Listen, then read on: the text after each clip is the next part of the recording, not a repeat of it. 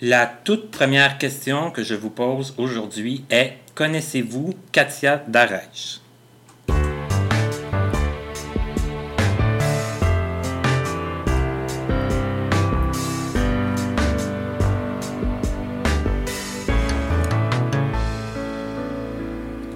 Alors bonjour tout le monde et bienvenue à cette toute première émission de la série Connaissez-vous, pendant laquelle je vais recevoir à chaque semaine euh, une personne euh, du milieu des handicapés visuels ou qui est très près des handicapés visuels et qui se démarque en faisant toutes sortes de choses intéressantes dans la vie.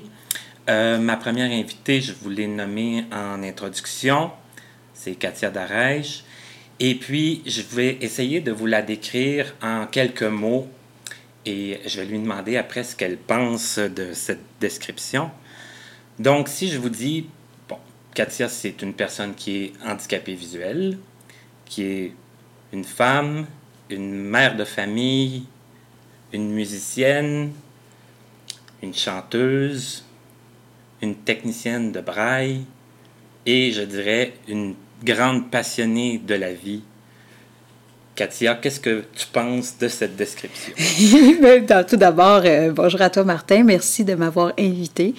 Vraiment, ça me touche énormément et euh, je suis parfaitement d'accord avec ta description. C'est exactement ça. Ça peut pas être mieux dit, je pense. il faut dire qu'on se connaît quand même depuis longtemps. Oui. On se connaît depuis 1983. Exactement.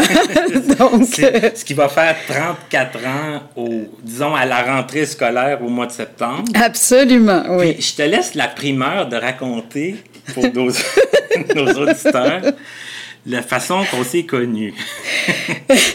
J'ai connu Martin avec un, mauvais coup. En fait, euh, quand il est arrivé à, l'école euh, que, l'on fréquentait, qui, s'appelait à l'époque l'école Nazareth et Louis Braille, eh bien, sur l'heure du dîner, moi, je l'avais pas encore rencontré. C'était un petit nouveau. Et puis, euh, il s'est présenté en mettant des serviettes de table dans mon assiette. il s'est présenté comme ça, en mettant ça dans, ma nourriture, finalement, en, en me bombardant de, de napkins. Et puis, moi, quand j'étais petite, j'étais une petite fragilité qui avait peur de, de, tout ce qui sortait un petit peu de l'ordinaire comme ça. Et je pensais que ce petit monsieur voulait... Euh, me voulait du mal ou voulait me faire pleurer ou des choses comme ça. Alors au début, je le croyais euh, non recommandable.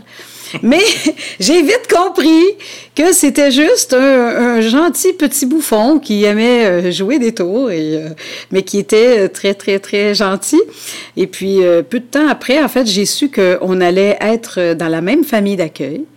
Parce que à cette époque, à l'école Nazareth et Louis Braille, il y avait, au départ, ils prenaient des, des, pensionnaires quand on habitait trop loin de Longueuil, mais à un certain moment, ils ont arrêté d'héberger les élèves.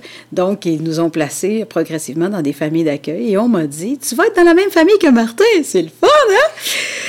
Fait que là, je me suis dit Ouais, OK, il faut falloir que j'apprenne à le connaître parce que. Il, il, fait sûrement pas juste mettre des napkins dans les assiettes, sûrement que. Hein?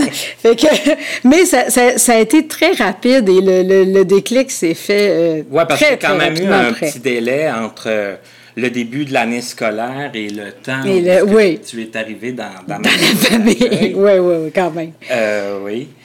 Mais c'est que toi, tu as connu, dans le fond, la fin de, de l'hébergement de, l'Institut, si on peut. Oui, c'est ça. Moi, j'ai été hébergé quand même euh, presque non, on en 83.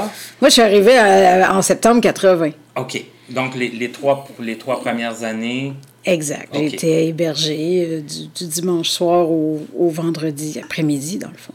Toi, Katia, tu es née où exactement? À Mascouche. Ben, oui, on habitait à Mascouche euh, en, 1974 lorsque je, fis mon apparition. Et puis, euh, par contre, mon, mon, papa, Paul Darèche, vient de Saint-François-de-Pabeau en Gaspésie. Mais moi, je suis née ici. Donc, c'est pour ça, dans le fond, l'hébergement. ben, Mascouche, c'était trop loin le transport scolaire n'effectuait pas ce genre de voyagement quotidiennement. Donc, il fallait prendre le, transport le dimanche soir, puis revenir le vendredi. Puis je peux te dire que c'est pénible. Euh, quand tu es tout 6 ans, là, puis euh, tu as toujours été couvé par ta famille. Tu sais, moi, ben, tu connais un peu mon papa, là, c'est pas les mères qui sont poules, chez nous, c'est le père, là. Et puis j'étais vraiment couvée, là, puis à un moment donné, hop, on t'arrache à ton milieu et on te catapulte euh, dans une école où tu connais personne, où euh, mais tu ne verras pas ta famille de la semaine. mais, toi, tu es né avec ton problème de vision? Oui, oui. Et puis, comment... Euh, Comment on s'en aperçoit? Ben moi, je, mes parents s'en sont aperçus parce que euh, euh, mes yeux, euh, d'abord, mes yeux bougeaient, puis ils ne fixaient pas comme, comme tous les, les, les autres bébés. Donc, déjà, quand j'étais bébé, ça n'a pas été très long que ma mère s'est aperçue que mes yeux, ils se comportaient pas comme les autres. Et puis, elle a fait faire des tests. Et puis, moi, tu sais, pour moi, je me, me suis pas rendu compte de grand-chose. Hein. J'ai toujours été comme ça. Je m'en rendais compte euh, parce qu'on me disait Ah, tu vois, tu vois pas ci, tu vois pas ça, ou parce que je trébuchais dans des choses. Mais tu sais, j'étais tellement petite que j'ai pas trop de souvenirs de Ah, ben comment ça? Ça marche pas, tu sais. Je sais juste que ça me désolait de pas faire comme mon frère ou comme comme mes amis, de ne pas pouvoir lire les mêmes choses qu'eux, de ne pas voir bien la télé comme eux, d'être obligé de me coller le nez. on s'en aperçoit comme avec des, des détails. En se comparant à d'autres enfants, notamment. Euh, puis, qui, puis on s'entend qu'entre enfants, c'est assez ingrat, mais ils te le disent tout de suite, ça peut être très méchant. Mais comment ça, tout n'est pas capable? Moi, je suis capable, regarde. C'est facile. fait que, on s'en aperçoit comme ça. Puis j'avais, j'avais mon frère, évidemment, qui lui. Euh, un peu plus vieux que toi. Un peu plus vieux que moi. Donc euh, là aussi, hein, je faisais pas les mêmes choses. Puis ça, ben, ça causait aussi euh, certains, parce, certains trucs, parce que mes parents s'occupaient un petit peu plus de moi, vu que j'avais plus besoin d'être euh, entouré, on va dire ça comme ça. Puis mon frère, ben mon frère il était plus grand, puis il était, il voyait, donc lui, des fois, il s'est peut-être senti un petit peu délaissé aussi par tout ça, mais Enfin, en, bout de ligne, je pense que mes parents ont, tenté euh, de, tout faire pour que je reçoive euh, la meilleure éducation possible et qu'on me donne dès le départ le plus d'outils possible. Puis mes, parents sont allés chercher aussi euh, plein d'outils à Nazareth et Louis Braille pour savoir comment faire la même chose à la maison que, ce qui se passait à l'hébergement, pour me donner les mêmes trucs, les mêmes outils. Et puis, euh, je pense qu'ils ont vraiment fait leur possible. Puis ton arrivée à, à, l'Institut, euh, comment comment tu as perçu ça? Que... C'était dramatique. C'était la fin du monde. C'était la fin du monde. Je pleurais toutes les nuits au début. Toutes les nuits, disons les trois premières nuits de la semaine, je pleurais, mais de moins en moins. Puis, euh, je demandais aux surveillantes la nuit d'appeler de, ma mère. Je disais, appelez ma mère, qu'elle vienne me chercher. C'était, Puis là, on, me faisait croire pour que je m'endorme, ben oui, on va l'appeler. Puis là, je m'endormais en me disant, OK, ma mère, va arriver. Mais c'était quand même un bon truc. Après ça, je me disais, ils l'ont même pas appelé. Mais, mais au moins, c'était pour essayer de me calmer. Puis là, ben, je, m'endormais. Puis finalement. Mais à l'école. Mais à l'école, ça allait bien. Jamais apprendre. Fait que moi, c'est ce que j'aimais le plus. Tu sais, je sais que souvent, les, les enfants, ça, au début, oui, mais à un moment donné, vite, ils n'aiment plus ça. Mais moi, j'adorais ça parce que j'apprenais vite. J'aimais apprendre, j'avais une bonne mémoire. Puis, ce que j'aimais, c'était de sentir que les, intervenants ou les, les, enseignants étaient fiers de moi. Ça, ça me stimulait vraiment beaucoup. Et puis, je voulais apprendre vite et bien, puis, comme on dit, péter des scores. Et, je, pense, je, pense, que tu en as pété quand même des scores. parce que De mémoire, tu avais sauté une année, toi. Oui, j'ai sauté. oui, j'ai pété des scores jusqu'en secondaire 2. Après, euh, je suis devenue euh, plus, plus régulière. là. Non, c'est ça. Mais tout le temps de Nazareth, j'ai pété des scores. Parce que, oui, effectivement, j'avais fini le programme de cinquième année en janvier. autrement dit, au fait, là, j'avais fini la cinquième année, j'arrive en janvier, j'ai plus rien à faire. Parce que je comprenais tous les exercices, puis mon professeur me permettait d'aller au suivant, d'aller au suivant, me corrigeait, c'était bon, OK, tu peux continuer, je vois que tu as bien compris la matière, OK, fais l'autre numéro, l'autre numéro. Ben, t'arrives, hum, c'est fini. Donc, euh, qu'est-ce qu'on fait? Fait que là, elle, m'avait, elle avait rencontré, elle était allée rencontrer euh, les professeurs du secondaire parce que ça aurait, son idée faisait en sorte que l'année d'après, ça demandait que j'aille directement au secondaire. Donc, elle est allée voir tous les, les, enseignants secondaires pour être certain qu'ils accepteraient de m'entourer un petit peu plus, étant donné que je partais quand même de la cinquième année. Cinq, six ensemble, un peu vite. Puis, s'ils étaient d'accord et tout. Et comme tout le monde était d'accord, eh bien, elle m'a rencontré, puis elle m'a demandé, euh, elle m'a demandé si j'acceptais de, de, commencer le programme de sixième année en janvier. Et là, je l'ai fait. Et, tu as quitté euh, l'école, l'Institut est devenu Jacques Ouellette en cours de route? Oui, pendant mon, mon secondaire 1. Et... Euh, je crois, ou, ou, ma sixième année euh, rapide, là, quelque chose comme ça, vers la fin en tout cas de mon séjour. Et, tu as quitté après, tu as poursuivi mais, mais on n'était plus dans la même famille d'accueil. On n'a pas été longtemps dans la même famille Peut-être euh, quoi, un an? Euh, un an ou deux, je sais pas. Même, même pas, je pense une demi-année. Peut-être, oui. Et, et, après, c'est quoi qui s'est passé? Ben, ma mère, ben, mes parents se sont séparés. Ta mère s'est rapprochée? Ma mère s'est rapprochée, en fait, pour justement me permettre d'être, d'être à la maison tous les jours. Donc, euh, on habitait à Saint-Léonard. Et là, à partir de ce moment-là, là, le transport était possible. C'est pour ça. Et, là, quand tu as quitté, tu, tu, as poursuivi euh, dans une polyvalente? Oui, mais et là encore là, allô défi, parce que à cette époque-là, je ne sais pas si tu avais entendu parler de ça, ou j'imagine que oui, mais quand j'ai eu quand j'ai commencé le secondaire 1, il y avait une espèce de réforme qui, qui disait on fait le secondaire 1 et 2 en trois ans. En, en, oui, en trois ans. Donc, le secondaire 1 était comme séparé en deux. Puis après, il y avait le secondaire 2.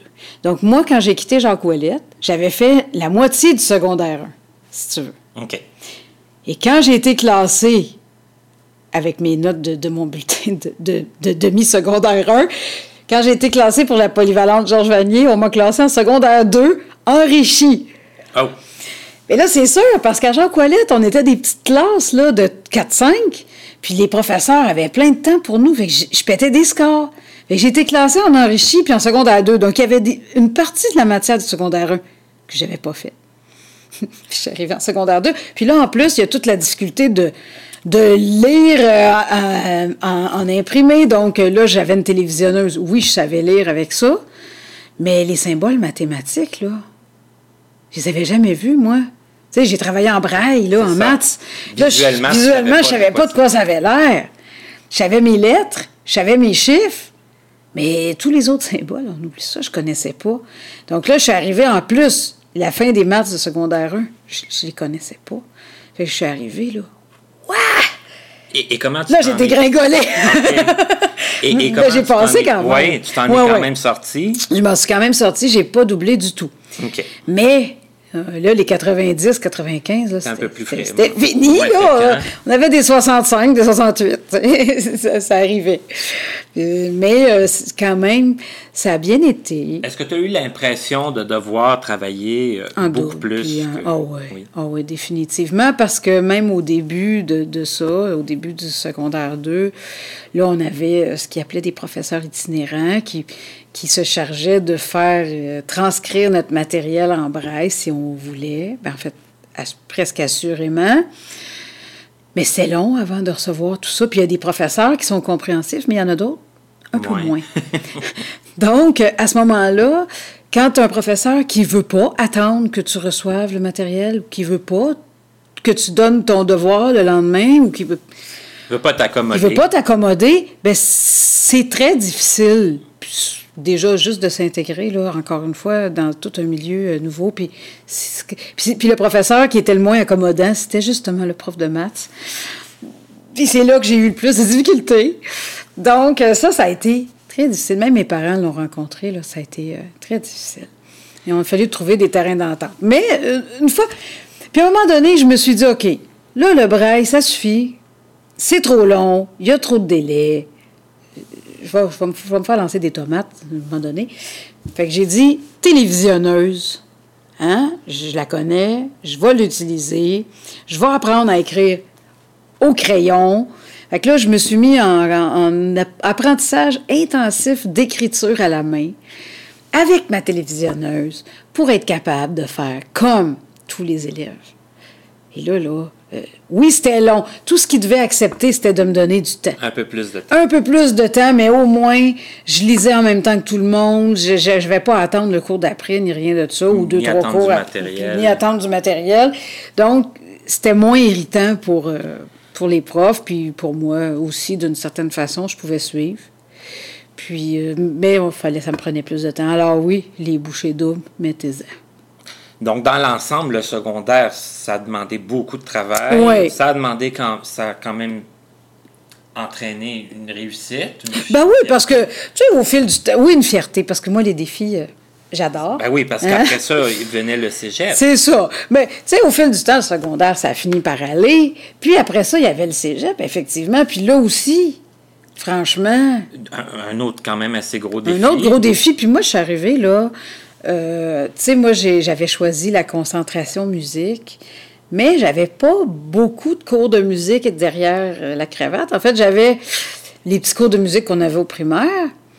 Puis j'en avais, j'avais suivi un petit cours de piano, puis un petit cours de chant ici et là, dans lequel, euh, puis dans, dans tout ça, j'avais eu un petit bagage de théorie musicale, mais j'avais une petite base qui était correcte, mais qui n'était pas énorme théoriquement. Puis je suis arrivée, puis là, j'ai su qu'il y avait des examens d'entrée pour être admis en musique. Oh. Là, j'arrive, puis moi, je sais pas pantoute dans quoi je m'embarque. Alors, j'ai rien, j'ai rien dans les mains, j'ai pas de feuille, j'ai pas de partition à remettre à, à la prof de chant qui, qui va m'auditionner. Là, elle me dit, ben, qu'est-ce que tu vas chanter? Ben, je dis, je vais chanter Vive de Patrick Normand. Elle dit, c'est quoi ça? elle dit, c'est quoi? C'était pas dans son registre. C'était pas dans son registre parce qu'au cégep, c'est, c'est- c'est le classique Le et le jazz. oui. Donc, euh, Vive de Patrick Normand, puis la dame, c'est une sœur et euh, vraiment axée sur euh, ce- son, son domaine, le classique et tout. Donc, euh, elle ne connaît pas du tout. Donc, elle me dit, ben là, je peux pas t'accompagner, t'as pas de partition, puis je sais même pas ce que c'est. Ben là, tu vas me la chanter à cappella. Alors, j'ai été plantée devant elle et je lui ai chanté ça à cappella. Sauf qu'elle elle a réalisé en m'entendant chanter. Elle me dit, est-ce que tu as l'oreille absolue? Hum, ça, c'est vrai que je voulais qu'on en parle. Ben oui, puis là, je- je- Tu as l'oreille absolue. Tu Oui. peux- Tu, peux expliquer un peu pour ceux qui ne savent pas. Absolument. Ben même, je vais l'expliquer en, en- en- avec mon, mon explication Oui, parce que j'ai répondu à, à cette dame. Ben, j'ai dit, c'est quoi ça, l'oreille absolue? Je savais même ce moment-là, pas. tu le savais pas. Je savais pas que ça existait. Et c'est là qu'elle m'a expliqué que l'oreille absolue, c'est la capacité de reconnaître, juste à l'entendre, on, on a, on a la capacité de reconnaître une note sans aucun autre repère. On l'entend, on sait que c'est un do, un ré, un- qu'importe. On l'entend, on le sait. Puis même chose avec des accords. On les reconnaît sans se baser sur rien Sur rien, d'autre. Sur absolument rien. Donc, euh, c'est quelque chose qui est assez rare. Même les, les musiciens n'ont pas tout ça. Ils- la plupart ont ce qu'on appelle une oreille relative. Ils savent à peu près, c'est sûr. Puis, ils se donnent au moins une note de départ. Au moins, ils se donnent un, un repère, une petite base, un petit quelque chose, puis ils, ils partent avec ça. Bon, puis le reste, ben oui, ils le savent, puis c'est parfait, c'est merveilleux. Mais c'est rare que tu peux, en partant de rien, accorder ta guitare ou puis être, être, euh, tu sais, être dessus, là. Mais cette, cette, cette professeure-là a vu ça. Elle, Elle a vu ça, elle, elle a entendu ça tout de suite. Puis là, elle a fait des tests, parce que comme je lui ai dit que je connaissais pas ça, elle a fait des tests, elle m'a joué plein de notes. Plein, plein de notes, puis je lui, je lui nommais, j'identifiais, puis après ça, elle a joué des accords, j'identifiais. Elle m'a dit oui, tu, tu as l'oreille absolue. Donc euh, là, je pense que ça m'a aidé. Je pense que j'ai eu beau arriver un petit peu comme une néophyte, mais je pense que Ben, l'oreille ça. absolue m'a donné un coup de pouce. Tu as été accepté. J'ai été acceptée. Après ça, j'avais un test écrit. J'avais, j'avais euh, que très rarement écrit des notes sur une portée. Je l'avais fait gribouiller euh, quelques fois, pas beaucoup. Il a fallu que je me rappelle de tout ça, puis que j'arrive à déchiffrer, puis à me rappeler, puis à déduire, puis à... C'était loin, là, tout ça, puis il y en avait... J'en savais pas beaucoup, mais j'ai été capable d'en faire assez, en tout cas, pour être acceptée, puis ça m'a surpris, honnêtement. Ça m'a vraiment surpris. Mais j'ai été acceptée, puis j'ai fait mon deck en, en musique. Au était, complet? euh, au complet. Avec le, le, le, le, le- le papier. Mais pas le papier, parce que j'ai échoué un cours de philosophie. Pas vrai. oui, j'ai échoué un cours de philosophie et un cours complémentaire. J'avais pris une espèce de cours de biologie où le prof voulait pas m'aider du tout, puis où il m'a comme laissé un peu te, un petit peu euh, te de- démerder. de démerder. donc, euh, j'ai échoué ces deux cours-là. Donc, pour avoir le papier, il faudrait que j'aille faire ces deux Un cours-là. cours complémentaire, un cours de philo. Ouais, ça me tente pas tant, là. Donc, euh, je sais que je serais diplômée si ce n'était de, de ces deux cours-là. Donc, je me Mais- considère comme Oh. telle. Mais au début, tu disais, bon, tu es la fille de Paul Darèche. Oui. Pour ceux qui connaissent la famille Darèche, tu as été plongée là-dedans, forcément. Oui, très, oui, très comme. Obélix dans, dans La potion Ouais. magique. J'en entendais euh, depuis l'enfance. Hein, C'était au berceau, le country. Euh, mon père composait. On entendait ses mélodies plein la maison. Puis euh, euh, ma, tante Julie et ma cousine Dani chantaient, faisaient des albums aussi. Donc, moi, j'entendais du country là, depuis toujours. Hein? Quand est venu le temps de choisir musique au cégep, est-ce que tu avais comme des idées en tête de. Bon, tu étais, on peut dire, déjà dans une carrière. Est-ce que tu voyais autre chose? Comme... Je voulais être meilleure. OK. Je me disais, c'est bien beau, mais si je pouvais faire mieux. Parce que tu sais, le, le country, ça me fait de la peine de dire ça parce que j'adore le country, mais c'est c'est un petit peu brouillon, le country. Tu sais, euh, rares sont les, les gens qui ont appris la musique. Ils le font d'instinct, c'est très. C'est très instinctif, puis c'est parfait, c'est la musique du cœur, puis c'est correct. Mais je, me disais, ça prendrait quand même. J'aimerais être capable de savoir pourquoi. Pourquoi on joue d'une telle façon, pourquoi on, on, passe ces, couleurs-là, qu'est-ce que ça amène? Et, comment on peut créer des couleurs, puis comment on peut, pour- pourquoi ça donne tel résultat plutôt que tel autre? Je voulais comprendre ce que je faisais au lieu de juste faire d'instinct. Puis, puis je me dis, puis la, la- la formation t'a aidé? à m'emporter ça. Oui. Maintenant, je comprends même que... Ça t'a permis de chanter autre chose que du country. ben, de chanter aussi? autre chose que du country, puis Ah, de parce que là, je prends mon petit ton taquin parce que Oui. je, je vais raconter qu'une fois, j'étais tombé sur une cassette Oh mon Dieu! J'avais oublié cette chose! d'un concert que, que, que tu m'as laissé écouter à peu près 30 secondes Oh, puis que tu top chrono, hein? retiré Ouais, j'ai du retiré. magnétophone puis qui est disparu puis que Mais tu sais que je ne l'ai jamais retrouvée, ça me désole quand même. Désolant. Parce que j'aurais aimé la garder. Puis là, aujourd'hui, je te la ferais, je, je te la ferais volontiers en ferait écouter un extrait sur le podcast. Je sais, je vois, finalement, c'est pas payé quand ça a disparu. Mais c'était quoi? C'était en, en italien. Oui, c'était de l'italien. Oui. Parce que euh, au cégep, les examens, évidemment, comme tu es en musique, euh, oui, il y avait des examens écrits dans le cours qui s'appelait langage musical. Là, on pouvait avoir euh, un petit examen de dictée musicale. Mais sinon, l'instrument, l'examen, c'était de jouer de ton instrument. Ou si, si ton instrument était ta voix, ben, c'était de chanter devant public. C'était ça l'examen. Donc, euh, il y avait à ce, à ce moment-là un concert. Justement, quand il y avait les examens, ils organisaient un gros concert. Les, les, les parents des élèves et les amis et n'importe qui qui vou- voulait venir assister à ça venaient et on chantait. Voilà. Puis là, le, classique, là, c'était. Ben oui, eux enregistraient, puis nous le remettaient, si on voulait. Et puis eux, ben, se servaient de ça, de notre prestation, pour nous noter.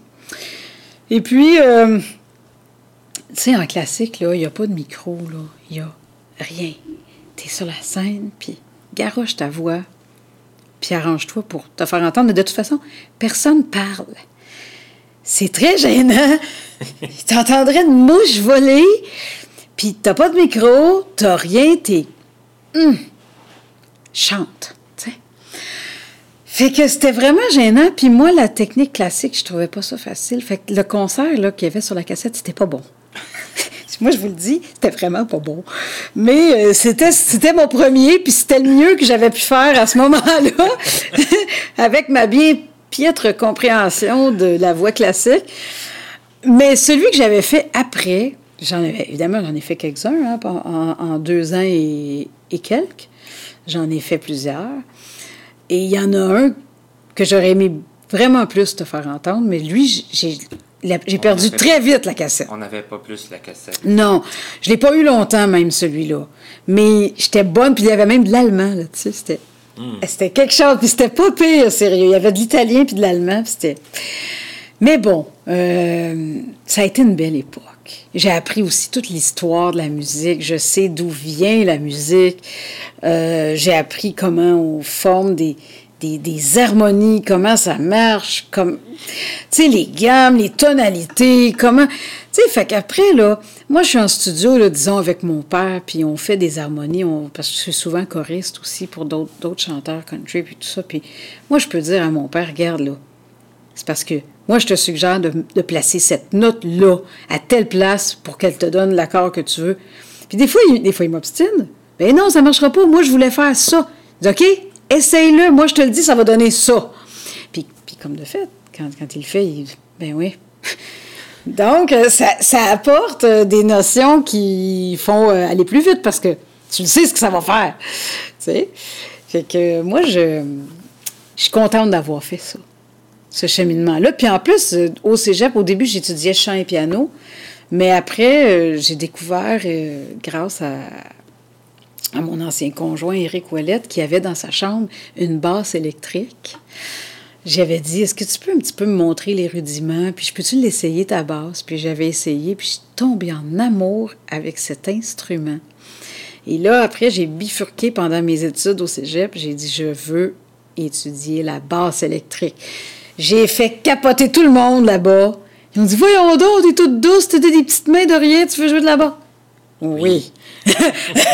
ça s'étire des petites webs, c'est pas de problème, ça s'allonge. Puis j'en ai joué de la basse électrique. J'ai, puis c'est devenu, après, c'est devenu mon instrument principal. J'ai vraiment adoré ça. Fait que là, maintenant, je peux être bassiste, je peux jouer de la basse, je peux, je peux chanter, puis en toute compréhension du système, tu sais. Oui, exact. ça. Mais là, tu vas m'aider un peu parce que nous, bon, on se connaît, ça fait longtemps, mais il y a quand même des, petits temps où on s'est moins côtoyé. Exact. Donc, après le, après le cégep, qu'est-ce qui. Bien, pendant le cégep, en fait, pendant la première année, j'ai eu l'accident qui, qui, a bouleversé ma vie. Il faut, faut, quand même en parler. Ben oui, malheureusement. En, 80, en 90. 90. C'est un épisode malheureux, mais. Le 4 octobre, le lendemain de... de... ton anniversaire. hein, c'est cute, hein, le lendemain de ta fête? Ben. Alors, euh, oui, je me, suis, euh, je me suis fait frapper par un autobus. C'est carrément ça. Il a roulé sur ma cuisse gauche. Donc, euh, en sortant du métro Beaubien, en voulant aller prendre l'autobus 18 Beaubien, qui lui ne m'avait pas vu, mais que moi je croyais qu'il m'avait vu, en tout cas pour faire une histoire euh, pas, trop, pas morbide. Et puis, euh, à un certain moment, bon, il me voit pas, donc il, me bouscule, je tombe sur le côté. Le haut du corps sur le trottoir, le bas du corps dans la rue, donc les jambes dans la rue. Et l'autobus, j'ai le temps, imagine, j'ai le temps, à partir du moment où je tombe et où je constate que le chauffeur ne s'est pas rendu compte de rien, j'ai le temps de me dire, OK, techniquement, je ne peux pas me lever. J'ai pas le temps de me relever. Il va me passer dessus, c'est clair. Alors, j'ai eu une très belle vie. Merci pour tout, c'était super génial. Tu sais, tu as le temps de te dire, je vais mourir dans quelques secondes si s'il n'y a, pas, quelque chose, si la tendance se maintient, si mes calculs sont vrais, je vais mourir.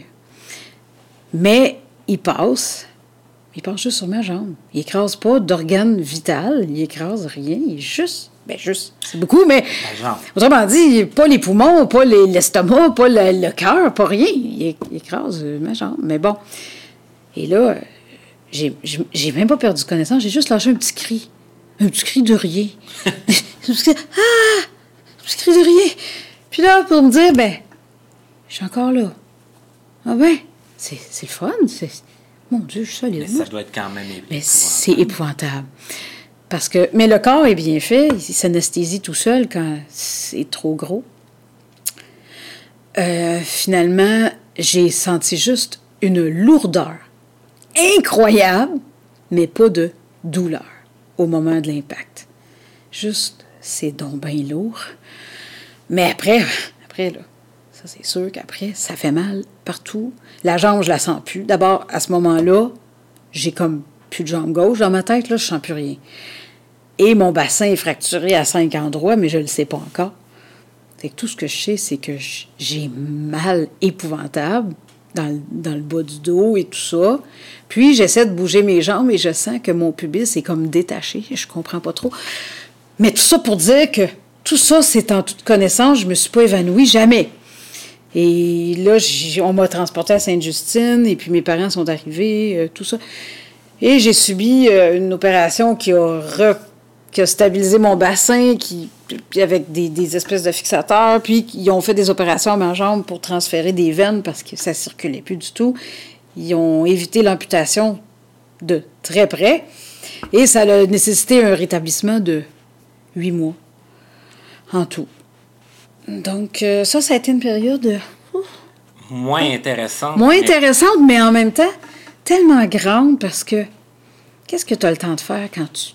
D'abord, quand tu es confronté à ce point-là, puis que tu as deux choix, mais juste un souhaitable, ou tu t'apitoies puis tu pleures tout le temps puis tu t'avances pas, ou tu dis, OK, là, je traverse ça, je veux sortir de ça gagnante, fait que je relève mes manches, puis je bûche.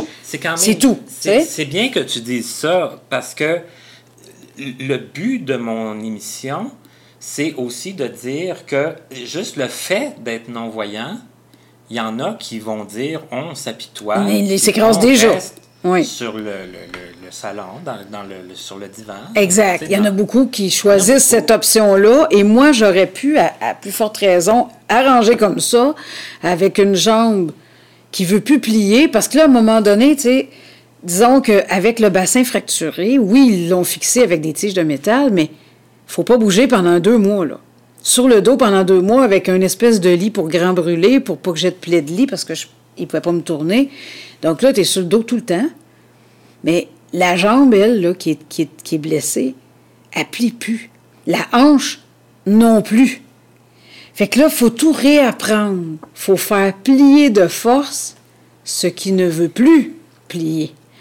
Mais le moral. C'est épouvantable, là. Est-ce que le moral est là, quand même? le moral. Ben, oui, vas-y. Non, non, non, mais c'est parce que je veux pas brûler de punch, mais on n'a pas trois heures, là, on pourrait parler. On, pourrait en parler ensemble trois heures. Hein? tu sais, Katia, je, je le dis aujourd'hui, c'est ma, ma première invitée, puis je vais en avoir d'autres, mais Katia, c'est quand même une des personne, pour ne pas dire la personne la plus positive que je connaisse.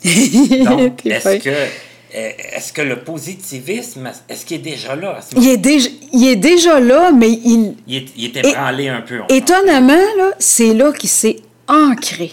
D'accord. Il était là avant, mais là, ça fait comme, écoute ma chérie, là, si tu veux sortir gagnante de ça, tu as une option, puis c'est le positif. C'est la résilience c'est le courage. Ça va faire mal. OK. Ils vont t'opérer 10-12 fois. OK. Mais tu veux t'en sortir ou pas? Oui? Fonce. C'est aussi simple que ça. Pour moi, il n'y avait pas d'option. Même si, euh, oui, il aurait pu en avoir pour toutes sortes de morale. Mais moi, j'ai eu un moment, un épisode de découragement avec la physio, justement, parce que quand ça plie pas puis force, je vais te dire, j'aime mieux me faire opérer 22 fois que faire plier un genou qui veut pas. C'est épouvantable. C'est difficile à imaginer. C'est, ouais, je te jure. Qui... Oui, mais je te jure, tu as l'impression que ton physio, il t'en veut puis que c'est un traître. C'est, qui veut, tu as l'impression qu'il veut te faire souffrir absolument. Alors que, moi, une fois, je, vous le dis comme ça, je suis douce, mais une fois, je l'ai frappé. Je, je pensais qu'il faisait exprès. Puis à un moment donné, il l'a fait craquer, mais tellement fort je pensais qu'il était décroché et mon poing est parti. Pouh! C'est fou, hein? C'est pas drôle. C'est pas drôle, mais oui, c'est drôle parce que moi, je suis tellement douce, tu sais. on peut pas imaginer que ma main va partir. Mais ça, là, c'est épouvantable. Mais il me dit, tu m'as frappé, mais je viens de délivrer ton genou. Il me l'a expliqué après. je viens de délivrer ton genou. Si je faisais pas ça, il serait resté Bloqué. Bloqué. Mais c'est tellement difficile, ce genre de choses-là, qu'une fois, j'ai dit à ma mère, « Ah, puis tant pis, je serai en fauteuil, puis c'est tout. » Et là, cette fois-là, une seule fois, ma mère m'a fouetté, puis elle m'a dit, « Il n'y en est pas question. » J'ai eu besoin d'un seul coup de fouet. Après... Euh, parce que tu as toujours eu tes parents derrière toi? Mes parents étaient toujours là, Martin. C'était tellement beau. Et je pense que ça, ça a aidé à garder mon positivisme aussi, parce que moi, j'avais toujours du monde. Ça les, ça les exaspérait un peu, d'ailleurs, les infirmières, parce que c'était difficile de, de, voir une chambre silencieuse et, et, calme. Il y avait toujours un petit peu de brouhaha, mais moi, ça me prenait ça pour être bien. Fait que le jour... Ça, te le prenait, mais tu avais les gens qui, qui étaient là et qui te supportaient. Absolument. Ma mère a passé était là le jour, mon père arrivait le soir. Donc, il y avait toujours, puis mon père a passé les 60 premières nuits avec moi sur un petit lit de camp à côté.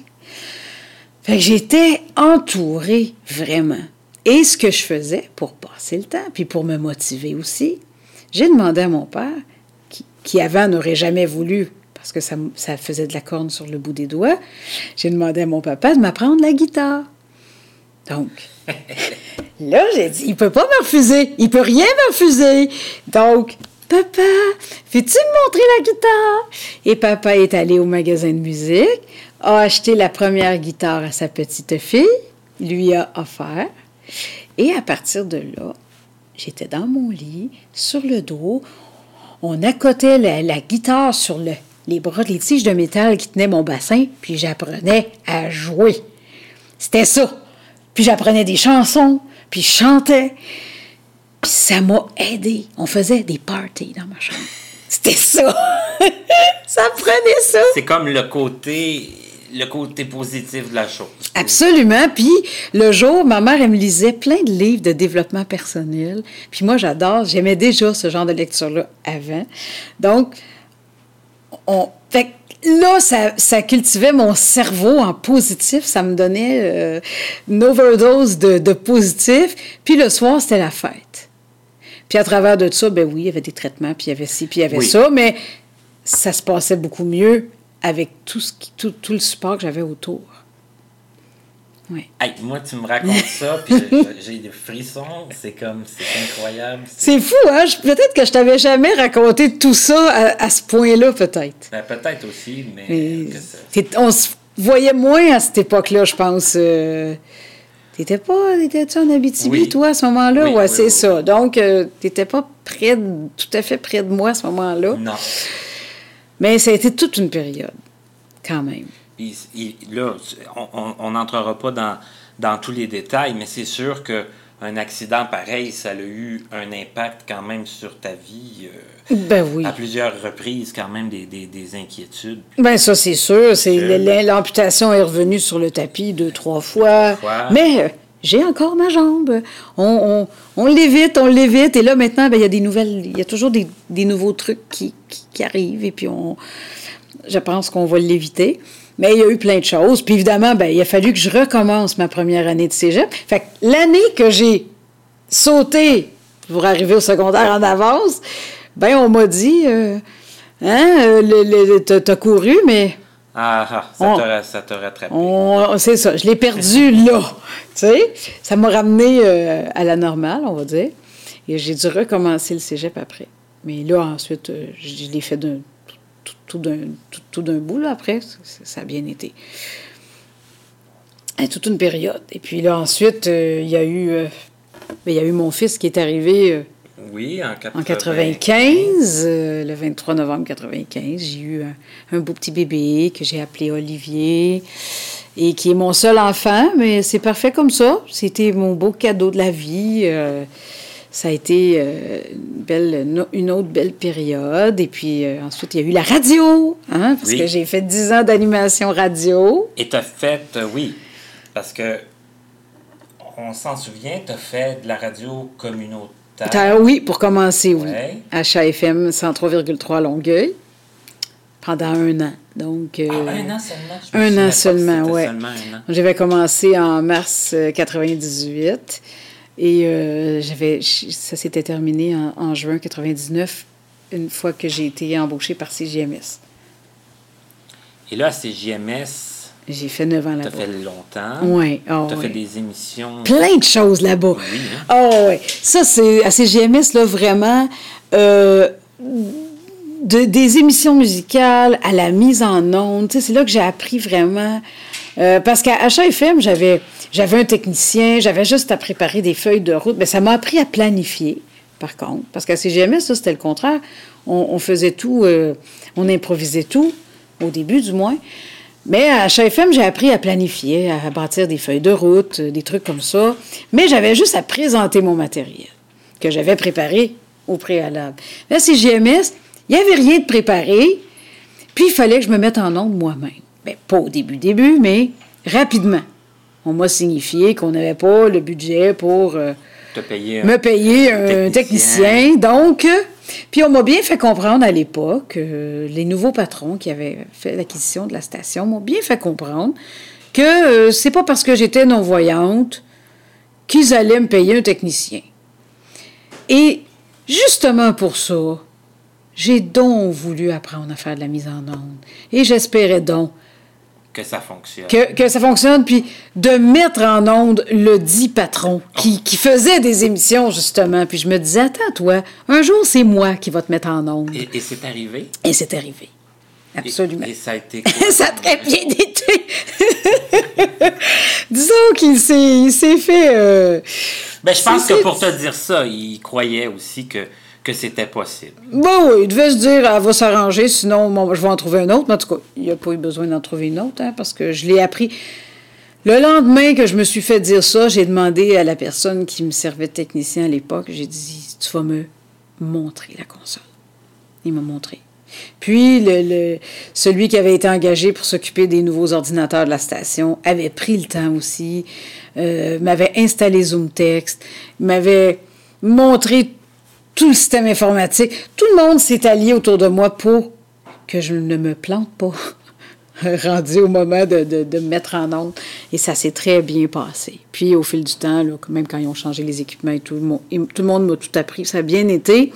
Puis, le monsieur s'est fait mettre en onde par moi, plein, plein de fois. C'était très drôle quand même. Mais ça m'a permis de faire plein de choses, tu sais, euh, des émissions musicales, enregistrer des, des, des publicités, euh, des jingles, des, des, euh, faire des lignes ouvertes avec des naturopathes, avec des astrologues, avec des... des... Tu sais, j'ai fait... Parce que, la station, plus ça allait, plus ils diversifiaient leur...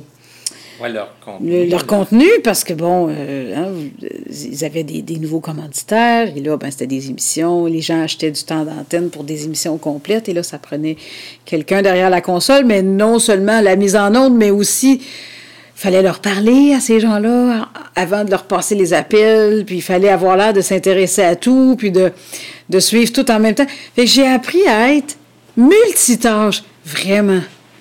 Puis je, je regardais faire mes collègues au début, puis je me disais, oh mon Dieu, j'espère qu'ils me demanderont jamais ça. Je, je sais pas comment vous faites. Puis je me rappelle, mon, mon ami Roger Charlebois m'avait dit, tu vas être capable. Oui, ils vont te le demander, c'est sûr, puis tu vas être capable. Et, et ça a été demandé. Et ça, et ça a été le cas, et j'ai été capable. Voilà. Oui, oui, absolument. Donc, ça s'est terminé quand la radio? Ça s'est terminé. terminé. pendant- Écoute, ça s'est terminé grâce à toi, Martin. Oh. Faut le dire. Parce que ça, moi, je vous le dis, là, lui, il est gêné, mais un jour, Martin, là, moi, je pense que je me propose pour t'interviewer. Parce que je te jure que tu dois, tu fais vraiment partie, à mon avis, des, des, des personnes handicapées visuelles inspirantes. Et euh, t'en t'en as fait beaucoup de choses, toi aussi, puis beaucoup pour le, autant dans le milieu associatif au- aussi. Mais en ce qui me concerne, tu as été mon modèle souvent. Toujours le précurseur. Le précurseur, le premier qui s'était acheté un cellulaire, Ah, le premier oui. qui s'était acheté un fax, le premier, la nouvelle petite bébelle. Martin l'avait, puis là, après ça, je disais, je l'avais un moi aussi, puis là, j'allais, je je partais avec lui, puis on allait courir les magasins, puis j'avais un cellulaire. J'ai changé, moi, maintenant. C'est, Voilà, maintenant, c'est moi, là, qui, qui va au devant de. qui va au devant, puis qui achète les bébés tout le temps. oui, mais- Et là, ben, Le cellulaire, c'est vrai. Le, oui, Mais le là- cellulaire et le fax, oui. Oui. Mais là, pour ce qui est de la fin de la radio. Mais là, oui. Écoute, parce, que- parce que lui, Martin, ne savait pas trop, mais Il a fait son stage à l'Institut pour, pour euh, le, le cours, de, le stage d'apprenti technicien braille en 2006. Moi, en 2006, j'étais encore à CGMS et ça va bien, quand même. Mais ça Euh, commence à mal aller. La station euh, est mal, mal dirigée. Les commanditaires se sauvent. L'argent aussi.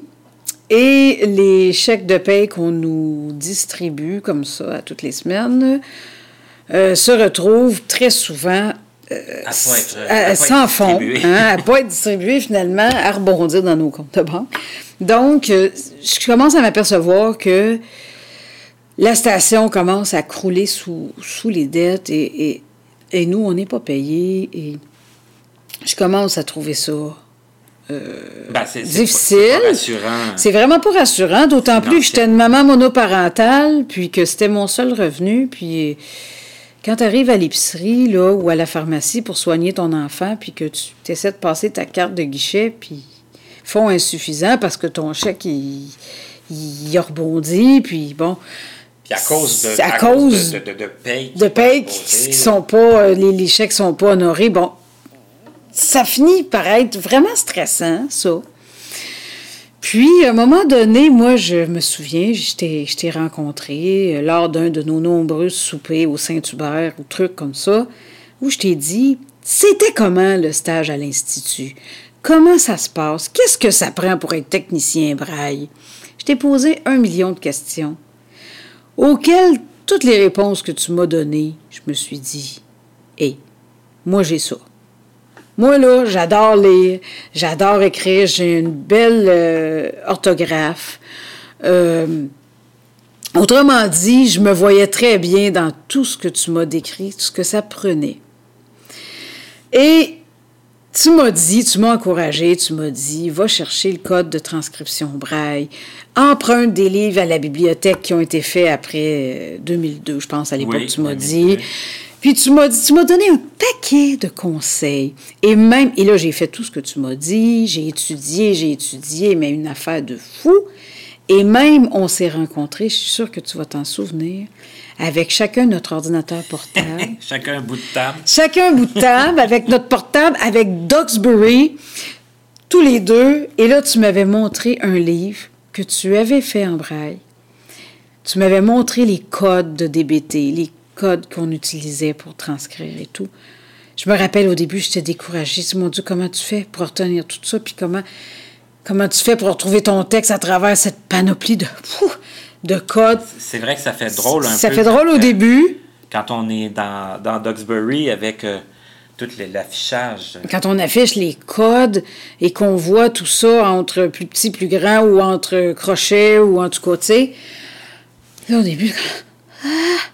Mais tu m'as laissé une copie de, de ton livre. Tu m'as même expliqué comment faire. J'ai pu m'inspirer du tien. Et pour me pour me pratiquer, imagine, avant le test de braille, parce que je m'étais euh, effectivement inscrite, j'avais envoyé mon, mon- j'avais appliqué pour le prochain stage, qui était en 2007. Tout de suite l'été l'été Tout de suite d'après. l'été d'après. Et pour étudier ça, j'avais scanné un livre que j'aimais beaucoup. Puis je l'avais passé dans DBT.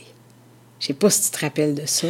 Oui, je me rappelle. Puis j'avais, j'étais partie de, de ton livre pour, m'inspirer pour les codes. Puis j'avais fait du mieux que je pouvais avec ce que je comprenais pour me pratiquer déjà.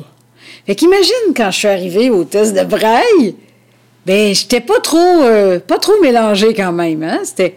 Et là aussi, on m'a dit, quand on m'a rencontré, pour me dire que j'avais obtenu le, stage, et quand on m'a rencontré, on m'a dit, Katia, t'as pété un score.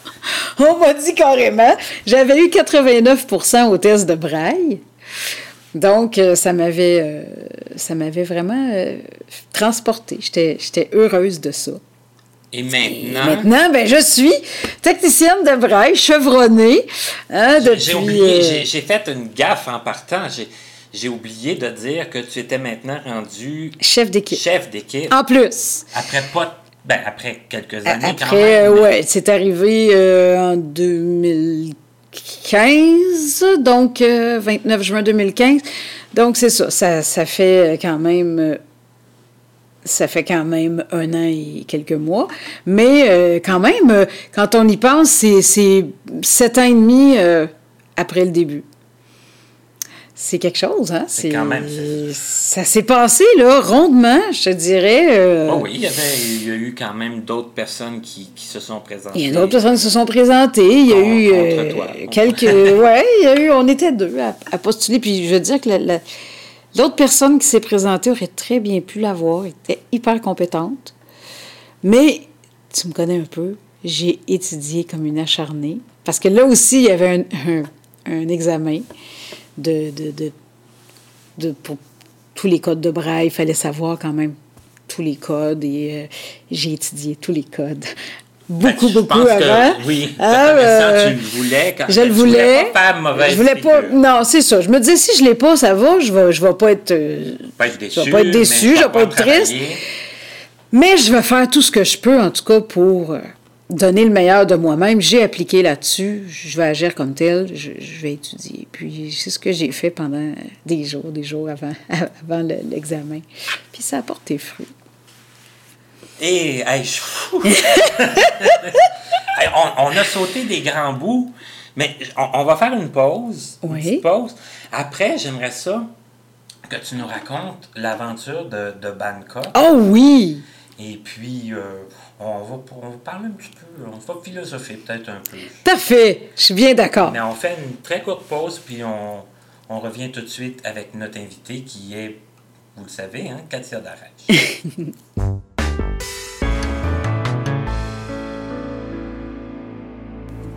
Cette section s'intitule Petites annonces, euh, commentaires, questions, car oui, vous pouvez euh, nous faire part de vos commentaires. Nous avons une adresse courriel qui est connaissez-vous 2017 à commercial gmail.com c o n n a i s s e z 2017 à commercial gmail.com et nous vous ferons un plaisir de vous répondre euh, soit par écrit ou soit par l'entremise de cette rubrique. Euh, pour cette première émission, je vous parle de deux petits sujets. Il y a le Conseil canadien des aveugles de Longueuil, CCAL, qui vous invite à son 12e quilton annuel qui aura lieu le samedi 11 mars 2017 de 14h à 17h au deuxième étage du salon de quilles du Club 300 situé au 1626 boulevard Tachereau à Lemoine. Donc, euh, le prix du billet d'entrée est de 20 dollars par personne et inclut trois parties de quilles. il y a des frais additionnels de 2 dollars pour euh, la location des souliers. Il va y avoir des prix de plaisance, plaisir assuré. Euh, vous pouvez communiquer avec M. Martin Morin pour avoir plus d'informations ou pour l'achat des billets. Le numéro de téléphone de M. de Monsieur Morin est le 450-442-2018. Le deuxième sujet dont je veux vous parler aujourd'hui, c'est une petite étude à laquelle j'ai participé et on m'a dit qu'il y avait peut-être encore de la place. Du moins, euh, ça coûte pas très cher euh, d'appeler et de s'informer. C'est une étude qui consiste euh, à localiser des sons dans le cadre d'une fabrication d'un jeu pour personnes handicapées visuelles. Euh, vous pouvez téléphoner ou utiliser l'adresse courriel. c'est monsieur Hector Zabo. Le numéro de téléphone est le 418 271 0831 et il y a aussi une adresse courriel qui est hector.zabo à commercial usherbrooke.ca. Donc ça s'écrit H-E-C-T-O-R S-Z-A-B-O à commercial U-S-H-E-R-B-R-O-O-K-E.ca. C'est pour les personnes âgées de moins de 60 ans. Il y a une rémunération de 45 Ça dure deux heures et ça se déroule dans les locaux de l'Université Sherbrooke, pavillon Longueuil. Donc, euh, même pas besoin de sortir dehors du métro. Et je vous en parle parce que je l'ai fait et c'est quand même simple et ça rend service et ça donne 45 dollars. Maintenant, je vous parle de mon invité de la semaine prochaine pour l'émission numéro 2 qui sera en ligne à partir du vendredi 10 mars. C'est un ami qui lui aussi a accepté de participer à l'émission avant même euh, la première diffusion donc euh, qui s'est lancé euh, gentiment. il s'agit de Simon Boisvert. Et Simon, on a discuté de plusieurs choses ensemble et je lui demandais, concernant sa sœur qui est un peu plus jeune que lui, comment ça se passait quand ils étaient jeunes. Est-ce qu'elle l'aidait, son frère non-voyant? Voici une partie de ce qu'il nous a répondu. Non, elle était plus... Euh, jalouse, je dirais, parce qu'à cause de ma maladie puis du fait que je voyais pas, j'avais un peu plus d'attention des, autres. Et puis je pense que ça, ça l'a toujours dérangé. Ça a pris. Il a, fallu que je parte de la maison puis que je devienne plus vieux pour qu'on s'entende. Sinon, elle, on chicanait beaucoup plus. Puis tu devais partir de la maison quand tu as été en âge de quitter la maison à, l'âge adulte? Oui. Sinon, on se tolérait sans plus. me, ah oui, à ce point-là? Ah ouais, elle me disait qu'elle aurait aimé ça être à ma place. Puis. Euh, je lui aurais donné sans problème, moi.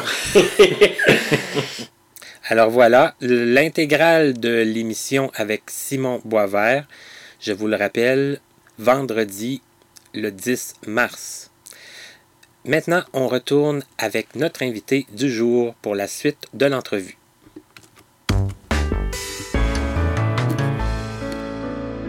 Donc, on est de retour avec euh, notre invité d'aujourd'hui qui est Katia Darèche.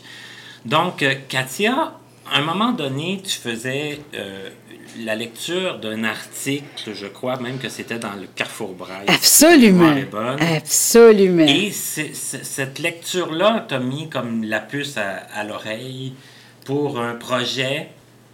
Je pense que tu vas pouvoir l'expliquer euh, mieux que nous, mais un, projet qui, au départ, pouvait nous penser qu'on pourrait peut-être retrouver un peu de vision? Oui, c'est ça. C'est ça. C'est qu'il y avait un article qui était passé effectivement dans, dans la revue euh, Carrefour Braille, en fait, qui était tiré du, du journal Acadie Nouvelle, mais qui avait été reproduite dans, dans, le Carrefour Braille, qui parlait d'une petite fille du, du Nouveau-Brunswick qui était allée à l'époque en Chine pour recevoir des injections de cellules souches dans le but de, d'augmenter sa vision. Et puis elle, elle avait une maladie qui ressemblait beaucoup à, ma maladie des yeux. C'était pas tout à fait la même chose, mais c'était aussi son nerf optique qui était atrophié, mais d'une façon différente. Moi, c'est l'hypoplasie du nerf optique. Alors, je me suis dit, je vais aller sur le net le soir même et je vais taper traitement hypoplasie du nerf optique. Ou en tout cas, j'ai écrit quelque chose du genre, ou cellules souches, hypoplasie du nerf optique, en tout cas. Et je suis arrivée exactement au même endroit que là où la, petite fille était allée. Je suis arrivée sur le site de cette compagnie-là, en Chine, où on, on, nous expliquait un peu comment ça fonctionnait tout ça et on nous permettait de remplir un formulaire qui permettait d'envoyer une demande pour, pour qu'ils puissent étudier notre dossier et savoir si on était éligible. Donc, j'ai rempli tout ça, j'ai envoyé mon dossier visuel, j'ai envoyé tout ça et on m'a dit, à ma grande joie, Madame Darèche, vous êtes éligible à notre traitement, ça peut fonctionner pour votre maladie. Donc là, moi, vraiment folle de joie. Et là, je me suis mis à me dire, oui, mais OK, mais c'est très bien, mais ça coûte une fortune. Ça coûtait quand même assez cher. Il a fallu que je réussisse. Enfin, je ne l'ai pas, vraiment pas fait toute seule. En fait, vraiment pas. Ça prenait 40 000 pour. Euh, ça couvrait. Bon. Ben, ça couvrait. On était quand même trois à y aller. Hein. J'étais accompagnée de mon conjoint à l'époque et de ma, de ma mère parce que on s'en allait quand même Finalement, ils m'ont pas envoyé en Chine, mais en Thaïlande, parce que euh, ils disaient que c'était plus approprié au traitement dont j'avais besoin. Et, ça durait, là, 20, Ça durait un mois. Un mois, donc c'est... Ça, couvrait... ça couvrait les huit injections de cellules souches. Ça couvrait l'hébergement, évidemment. Euh, mes repas à moi étaient inclus là-dedans et ça couvrait euh, les, tous les traitements parallèles à ça parce que c'était pas que les injections. Il y avait aussi de l'acupuncture, il y avait de la physiothérapie, il y avait euh, de la stimulation visuelle. J'ai même eu des traitements de chambre hyperbare qui n'étaient pas prévus, mais quand ils ont vu ma jambe, ils ont décidé d'ajouter l'hyperbare. Donc, il y avait beaucoup de choses là-dedans. C'était un gros, gros, gros, gros traitement mais qui coûtait euh, quand même, avec les dépenses, il euh, fallait se dire quand même trois billets d'avion. Euh, les deux autres, fallait quand même qu'ils trouvent à, se nourrir, et etc. Et bon, on sait que c'est quand même un gros voyage. Mais en tout, c'est ce que ça prenait. Et là, je me disais, ouais, comment on fait? Donc, j'ai rencontré mon papa, qui lui, évidemment, avec... il s'est servi de sa, de sa notoriété finalement pour organiser, entre autres, une méga levée de fonds qu'il a fait. Il a fait il a organisé un gros, gros spectacle à, l'Étoile 1030 où il y avait avec lui plein d'invités euh, de renom. Et puis, euh, ils ont vendu évidemment des billets pour cette soirée-là, puis ils ont fait plein d'activités durant la soirée. Ils ont fait des tirages, ils ont fait toutes sortes de trucs. Ils ont vendu des photos. Puis en tout cas, toutes les activités allaient pour mon voyage à Bangkok. Ils ont ramassé ce soir-là 30 000 hmm. en une soirée. Ce qui était très bien. Et les 10, les 10 000 de plus, on les a eus avec deux autres, trois autres petites, plus petites levées de fonds qui nous ont donné les 10 000 supplémentaires. Donc, avec euh, tout l'acharnement qu'on y a mis, ben, on a réussi à l'avoir et ça a fait en sorte que j'ai pu partir en 2014. Pour, euh, j'ai commencé mon... Je suis arrivée à Bangkok le 1er juin 2014. J'ai passé tout le mois de juin là-bas. J'ai reçu huit injections. Et puis, euh, je vous dire que c'est c'est quelque chose, hein, parce que... Oui, il y avait des injections qui... c'était pas, pas, pas toujours facile. Il y en avait... Euh, c'est ça. Quand, ils t'injectent dans, dans, la colonne, là, on s'entend que... Ça fait peur, déjà. Ça fait peur, ça fait très peur. Puis moi, j'ai demandé à dormir parce que, honnêtement, je... J'ai déjà eu un épidural, là, dans, dans la colonne et euh, j'ai vraiment pas aimé ça. Donc, j'ai dit, moi, je vais dormir. Donc, je les ai pas sentis, mais après, tu as quand même tu peux même pas bouger, tu peux même pas te lever la tête ni rien, sinon tu as des migraines épouvantables. Je l'ai faite par erreur. Quand on essaie de se lever du lit, veut, pas, on force un peu. C'était combien de temps sans bouger? C'était euh, comme au moins 8 heures, là, si je me trompe pas, là. Vraiment sans bouger. Sans bouger. C'est sûr qu'on se lève, mais fallait que je me fasse aider pour pas forcer avec mon cou, ma, ma tête, pour pas bouger la tête puis forcer fallait vraiment que, pour ces huit heures-là, que je force pas du tout, du tout, du tout. Sinon, j'avais un mal de tête épouvantable pendant euh, quasiment une journée. Là. Donc, il y avait ce type d'injection-là qui était euh, à la moelle épinière, parce qu'évidemment, les, cellules euh, de la moelle épinière puis les cellules du cerveau, ça communique ensemble. Donc, il y avait. C'était comme un, un, bon chemin pour les cellules souches. Pour se rendre au nerf optique, c'est ce qu'on voulait. Il y en avait des injections derrière les yeux. Alors ça aussi, je voulais dormir. Parce que franchement, euh, il m'avait dit, on peut vous geler? Non, non, non, non. C'est beau. Je, veux dormir. Euh, et puis, euh, il y en avait intraveineuse, ça c'est facile. Bon, il y avait trois types. Mais en plus, ce qu'il y avait, c'est que tout ça, c'était c'était pas garanti que ça marcherait. C'est ça, là. C'était pas garanti, puis on m'a jamais fait croire que ça allait officiellement marcher. On m'a dit, et là-bas, on m'a bien expliqué, surtout quand j'étais sur place, on m'a dit, vous savez, ça fonctionne encore mieux sur un organisme en croissance. Donc, les très jeunes enfants, il y avait beaucoup d'ailleurs de très jeunes enfants qui étaient là parce que tout le système est en croissance et les cellules sont stimulées. Tu sais, au départ, c'est des cellules qui proviennent de cordon ombilical. Donc, c'est autrement dit, dans mon petit langage cute, c'est des bébés cellules. Il faut les stimuler pour qu'elle fasse ce qu'on veut qu'elle fasse. Donc, euh, bon, oui, eux font toutes sortes de traitements pour, pour les stimuler, mais quand il y a la croissance en plus, ça les aide vraiment beaucoup. Donc, on m'a dit, ça veut pas dire que ça veut pas dire que ça marchera pas, ça peut marcher énormément aussi. Ça va dépendre de votre organisme, comment il va réagir, et ça va dépendre si vous avez d'autres parties de, de, votre corps qui est plus faible, parce que les cellules souches vont à l'endroit le plus faible du corps, généralement. Et l'endroit le plus faible de mon corps, c'est ma jambe. Ça sera toujours ça. Donc, je pense que c'est elle qui a goûté euh, le ben, qui plus, qui en a bénéficié beaucoup. Mm-hmm. Quoique j'ai eu quand même, euh, bon, mes, mes, yeux bougent beaucoup moins depuis ce, traitement-là. J'arrive à un petit peu mieux les diriger. Et puis j'ai gagné un tout petit peu en précision là, et en champ visuel, mais c'est des mini-progressions. C'est avec des tests qu'on a été capable de, détecter parce que moi, seul, je ne serais pas arrivé. C'était trop minime comme progrès.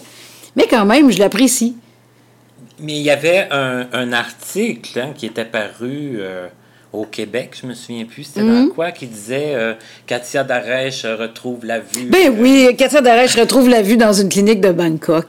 C'est sensationnel à hein, dire ça comme ben ça, mais c'est. C'est pas juste sensationnel. C'est faux en plus parce que, je veux dire, dans le sens où j'ai pas retrouvé complètement, hein, mais on a eu une petite progression, puis c'est quand même appréciable, mais c'est pas. Euh, je peux pas conduire ma voiture. Là. Mais moi, je, sais très bien qu'avant, tu, avant d'y aller, tu, étais très consciente que. Oui, tout à fait. Mais tu voulais l'essayer. Ben, absolument. Parce que moi, j'ai toujours dit c'est bien pire d'avoir des regrets. Et si je l'avais essayé, tout à coup, tout à coup, ça aurait marché. Puis là, ben là, tu le regrettes toute ta vie parce que tu te dis, ben là, euh, j'ai peut-être pas tout essayé. Ben moi, je peux pas dire ça. J'ai essayé. Excusez. Parlant de regrets, ben, je ne veux pas aller vers les regrets, mais à 42 ans, mm-hmm. est-ce qu'on en a quelques regrets? Est-ce qu'on est-ce que tu es satisfaite de ta vie? Oui, je suis satisfaite. En ce moment, là, oui. aujourd'hui même? Oui, sérieusement, oui. Je trouve que, oui, j'ai vécu beaucoup de choses, puis ça a demandé beaucoup de courage, beaucoup de résilience et tout me serais passé de l'accident, là, on s'entend. Euh, tu sais, il y a des petites choses. Ben, ça, oui. Bon. Mais j'ai grandi à travers ça, comme, comme je disais un peu plus tôt. J'ai grandi beaucoup. Je suis pas sûre que j'aurais été aussi courageuse si j'avais pas été obligée d'aller puiser en moi puis de m'apercevoir qu'il y avait toute cette source-là. Je l'aurais peut-être pas su. J'aurais peut-être pas appris autant le positif. J'aurais peut-être pas compris à quel point il y en avait de l'énergie en moi puis du de la force et tout ça. Ce qui fait qu'après, moi maintenant, je connais mes outils parce que je les ai tellement essayés, je les ai tellement utilisés pendant les épreuves que je sais ce qui est à ma disposition maintenant pour avancer. Donc, je pense que même ça, je ne le regrette pas. Mais euh, là, je pense que je suis rendue à, à penser à moi, puis à, à, faire plein de choses que j'aime, puis à continuer les projets. Là, mon prochain projet, c'est d'écrire ma biographie. Oui, parce que tu adores, J'adore écrire. Oh oui, vraiment. communiquer. Absolument. Euh, tu, communiques beaucoup par les réseaux sociaux. Tout à fait. S'il y en a qui veulent t'écrire aujourd'hui. Ah, sur Facebook, n'importe quand. quand. Katia Darèche, vous allez me trouver. Twitter, même chose. Vous allez me trouver tout de suite. Et puis, euh, sur katiadarèche.com aussi, j'ai mon blog. Il faudrait que je m'en occupe un peu plus, là. Je, je suis un peu due. Mais j'avais commencé un petit peu à écrire des petits textes autobiographiques, des, petits chapitres. J'appelais ça des petits bouts de moi. J'avais commencé. Puis après, j'ai été approchée par des gens. Donc là, j'ai arrêté parce que faudrait que je prenne tout ça, que je fasse un livre avec ça. Ben, tu as, déjà un très, très bon. Euh, c'est déjà un très, bon, très bon début. J'en avais, je m'étais quand même rendue là, euh, jusqu'au début de la vie adulte avec ça. Mais là, évidemment, je vais, je vais tout retravailler. Je vais pas. Euh, je vais pas lancer ça comme tel. Mais j'avais une très bonne base pour m'appuyer dessus. Et là, ça, c'est mon prochain rêve. Euh, mon, mon, livre. Ça, j'aimerais vraiment ça. Puis évidemment, euh, peut-être un prochain album, parce que là, j'ai. J'ai des albums avec ma famille. J'en avais fait un en duo avec mon, mon, mon conjoint Eric Ouellette, euh, avec qui j'étais à l'époque, en 92. De 91 à 94, en fait. Euh, bon, puis ensuite, j'avais fait un album toute seule en 2003, mais 2003, le dernier album solo, là, on s'entend que c'est... Ça fait déjà un petit Ça bout. date, hein? ça fait longtemps. Donc, c'est dû, ça aussi, là, un nouvel album, ce serait euh, extraordinaire. Je vais commencer à, me mettre en, en quête de, de, nouvelles chansons inspirantes et... Euh, enfin, ce sont les, les, les prochains, euh, les prochains projets. Écoute, je savais qu'on aurait pu faire trois heures, facile. c'est sûr, c'est sûr qu'on aurait pu. Mais je te remercie beaucoup d'avoir accepté. Moi, c'était clair quand je faisais, quand j'ai décidé de faire ce projet-là, que j'allais inviter Katia, puis je me disais, c'était, ça allait de soi que tu sois ma première invitée aussi. T'es vraiment adorable. J'espère que vous qui, qui écoutez, Bon, vous allez en, en entendre d'autres, c'est clair, par la suite, mais je pense que vous avez quand même aujourd'hui une belle preuve que euh, malgré, les, malgré le handicap et malgré les autres, euh, les autres intempéries qu'on peut vivre, il y a moyen quand même de, de faire des choses très intéressantes et stimulantes. Et Absolument. Et de réussir, c'est certain qu'on peut. Il faut juste vouloir, hein, puis mettre l'énergie, mais c'est certain qu'on peut. Persévérer. Persévérer, absolument. Je te remercie vraiment beaucoup, Katia. Et puis maintenant, je peux vous reposer la même question qu'au début, ma première question. Connaissez-vous Katia Darèche? À la prochaine. Merci, Martin.